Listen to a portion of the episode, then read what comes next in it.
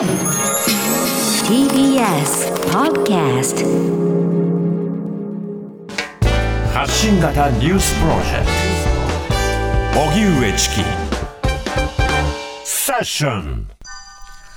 新たに見つかったオミクロン株の XE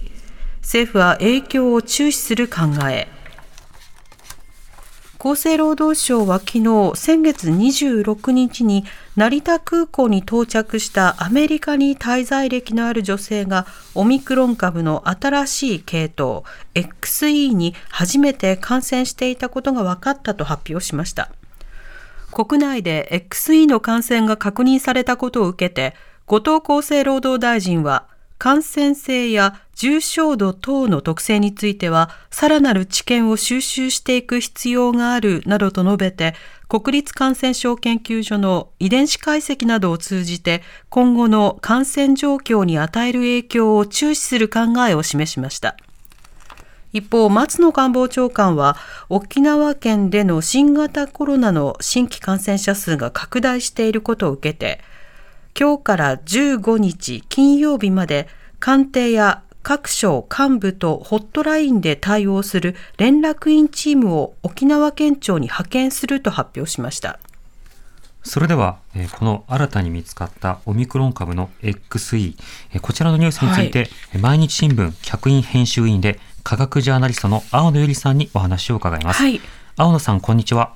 はい、こんにちは。お願いします。お願いいたします。はい、よろしくお願いします。さて、今回は新型コロナのオミクロン株、その中でも感染力が高いとされる BA.2、えさらにまた XE、まこうしたタイプが国内で確認されてきています。で、この XE なんですけれども、今分かっていること、どこまで分かってるんでしょうか？はい。えーまあ、今、ニュースにもありましたけれども、先月末にアメリカから入国した女性で、まあ、検出、日本では初めてということなんですけれども、はい、まあ、この XE 系統、何かといえば、まあ、ここのところずっと流行してきたオミクロン株、えっと、この中に BA1 っていう系統があって、あと BA2 っていう系統があって、まあ、今、これ BA2 の方に置き換わりが進んでいるっていうことなわけですけれども、はい、この XE 系統は、この BA1 と BA2 のこの2つの系統が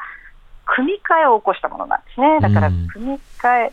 ウイルスってことになりますね。はい。はい。で、基本的にはですから、オミクロン株に分類されているんですね。えー、で、あのー新型コロナウイルスって RNA をあの遺伝子として遺伝情報として持っているウイルスなんですけれどもで RNA ウイルスっていうのはこういうふうに同じ細胞に、まあ、2種類のウイルスが感染したときに組み換えが起きることがあるそういうケースがあるということはよく知られていて、はい、で例えばそのインフルエンザウイルスっていうのもあの RNA ウイルスなんですけれども、これもやはりこうやってあの組み換えを起こして、まあ、その結果としてパンデミックが起きたりするんですけれども、うん、まあ、新型コロナの場合にもこういう組み換えが起きているっていうことなんですけれども、はい、で実はですね、まあ、今回 XE が注目されてますけれども、えー、えー、変異株同士とか、まあ、同じあの変異株でも今回みたいにここ異なる系統同士、この組み換えたいというのは、これまでももうすでに世界でいろんなものが検出されているんですね。うん、で XA とか B とか XG とかっていうのがあっ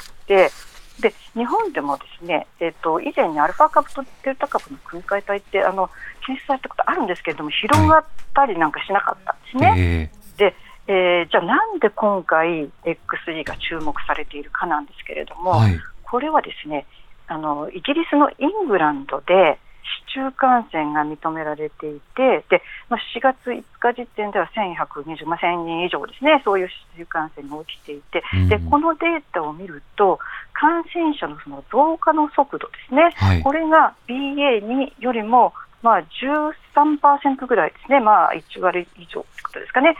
高いということなんですね。はい、それであの、やはりちょっと警戒が必要かなっていうふうに思われてるっていうことなんですね。なるほど。この間、本当、いろんな変異ウイルス、私たち見聞きしてきましたけれども、うん、デルタからオミクロンになって、いや、感染力強くなったよって話されて、はい、なおかつ BA.2 になって、これまたあのさらに感染力強くなったよって話があったんですけど、はい、それからさらにまた感染力が強くなったと考えていいんですか？いいんですか、うん、そういうふうに今考えられているっていうことですね。うん。これあの従来のものよりもあの感染力が高いとなると当然その今重症化リスクはどうなのかとか、ワクチンの効果はどうなのか気になるところたくさんあるんですが、この点については分かっているところどうでしょうか？これについてはね、実はまだよく分かっていないんですね。やはりそんなにあのたくさん感染者が、まあ、あのイギリスの一部ではこう出てますけれども、えー、そのことが分かるほどまでまだあのデータの解析が進んでいないので、はい、まあ、これからただし重要なデータですよね、重症化リスクがどうなのか、あとワクチンが効くのか、これまでのワクチンが効くのか、うん、これについては十分に注視していかなくてはならないと思います。うん。また4回目接種そのものについても効果はどうなのかという議論もありますが、はいはい、前倒しもじゃあ進めていくべきなのかどうなのか、青野さんはどう見てますか？えっとですね、まあ、4回目ワクチンですよね、これ、あのまあ、すでに政府は2回目あごめんなさい、3回目受けた人には全員あの受けられる体制を整えたということなんですけれども、はい、ただ今おっしゃったように、4回目のあの効果ですね、有効性とか、やっぱりそのその効果がどれぐらい持続するかということについては、まあ、非常にあのデータが乏しいんですね。で例えばそのイスラエルの研究だと、まあ、一旦はやっぱりあの予防効果だのあの効果が見られるんですけれども、はい、時間が経つとやっぱり3回打ったのとあまり差がなくなってしまうとかですね、まあ、そういうデータもあって。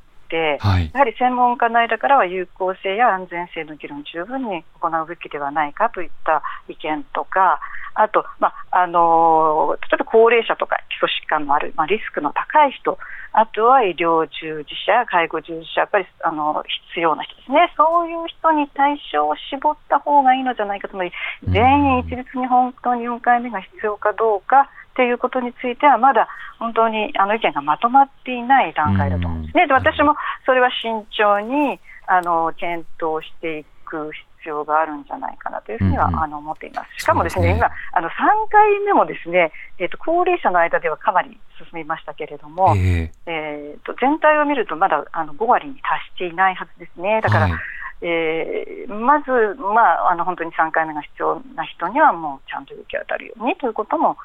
大事なんじゃないかなと思っています。うんまあ、こうしてまた新たな変異ウイルスがまあ確認されていくという可能性も当然あるわけですけれども、ね、はい。また方でその感染の速度がより強いものが確認された一方で、もうすぐこう大型連休など、あの拡散するリスクのあるイベントもありますが、そこはいかがでしょうか？そうですね。これはだから、まあ、XE が検出されたからということに限らず、ですね、まあ、今、あのまさにその前の BA1 から BA2 の置き換わりというのがもうどんどん進んでいて、でまあ、先ほどもお話し出たように、はい、えーと、1よりも2の方がより、えーと、感染力が強いというか、感染性が高いというふうに思われているわけで、うん、そう思うと、ですね、まあ、今、専門家の間ではもうあのもはや第7波に入ったんではないかというふうに声が強いわけですよね。でそこではあのやはりあの BA2 の方が主体になるだろうというふうに見られているわけですね。うそうするとやっぱりあの感染対策を取らないとですね基本的な感染対策を取らないと、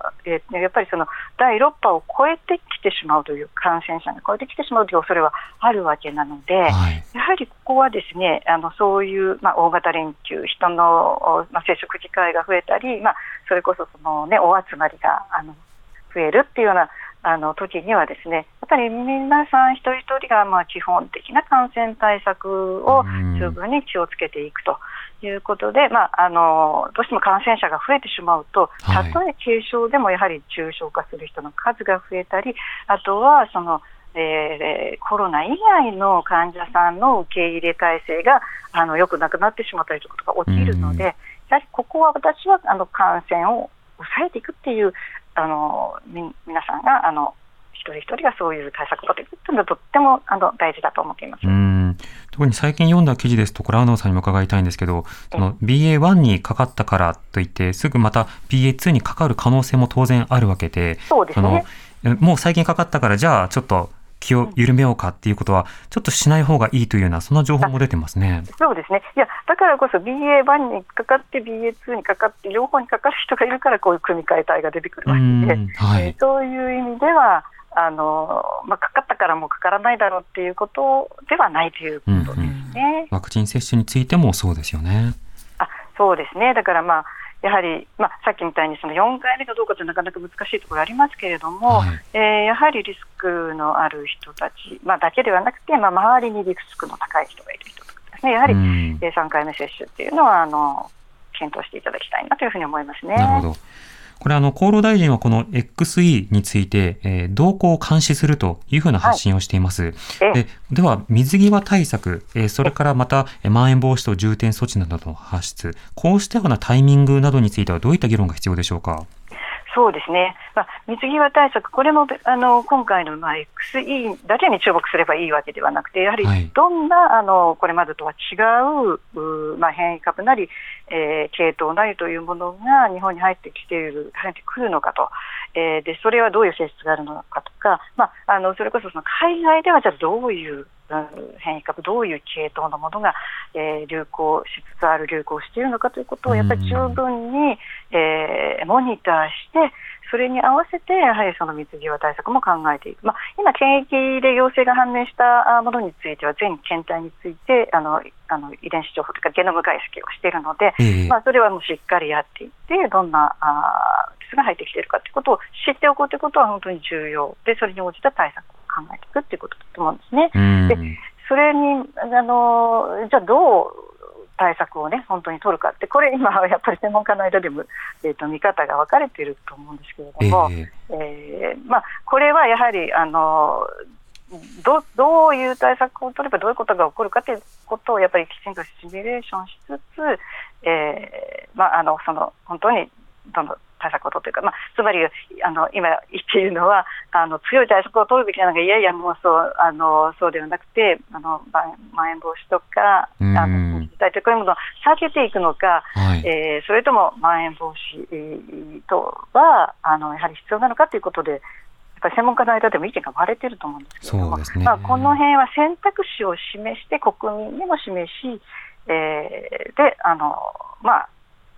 どれを選んでいくのかっていうことだと、ね、そうですね。一般の多くの方は今まで通りより一層の対策をということになりますが、またね、あの空港の検疫であるとか、あるいはその街でいろいろな検査、今、無料検査も増やしたりはしていますけれども、あのそういったようなその状況などをやる、つまり、まあえっと、発出するかどうかというタイミングだけでなくて、各所でできることをより、まあ、少しずつ上げていくということも必要になりますよね。そうですね。でやはりメリハリのある対策ってこれまでもずいぶん言われてきたと思うんですけれども、はい、えー、それこそだからじゃあどうメリハリをつければ本当に効果が上がるのかっていうことをよく、まあ、あの検証して、えー、そういう、まあ、あの対策を取っていく。あの